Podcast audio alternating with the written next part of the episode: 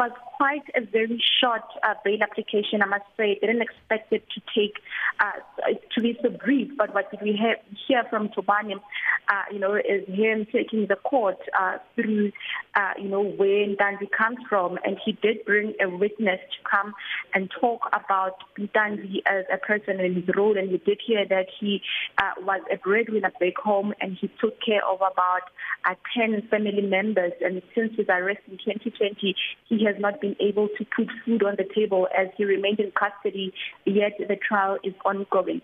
Basically what he's saying is that he doesn't have any previous convictions.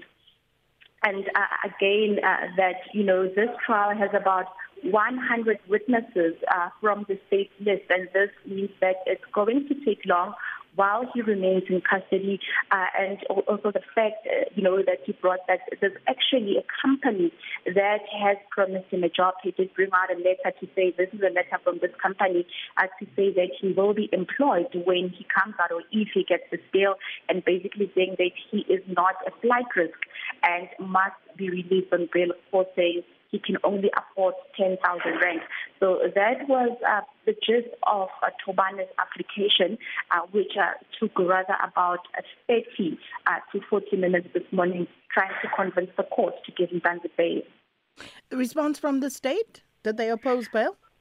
Well, the state is opposing bail and is currently busy with its arguments. And, uh, you know, firstly, bring to say that uh, Ntanzi is one of the people who were pointed out by Madlala, who's currently on the stand in the murder trial, to say that he was one of the assailants who stormed into the house and attacked uh, the people in the house that led to the murder of Senzo Meyiwa.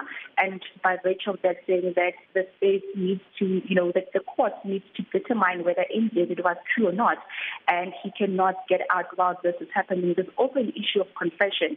He allegedly made two confessions that, you know, the state is in possession of. And they say that although he mentioned the first confession, he does not make mention of the second confession where he said that, you know, on those affidavits that there was blood dripping, which is proof that he was assaulted. But what the state is saying that they do not take that version because he hasn't brought any proof uh, to show that indeed he was assaulted. There's no proof to show that there was blood uh, somehow uh, during those assaults. And also mentioning the evidence of the two police officers, that is Sergeant Musi as well as Sergeant Tetwa, who came to, you know, testify and saying that the court needs to, you know, to determine his role and whether indeed he was the person uh, who was in that house on that night of the shooting. And that's where we'll leave it for the time being. Phumzile, please let us know if there are any further developments. Um, uh, that's um, Phumzile Mlangeni, our reporter out in Pretoria.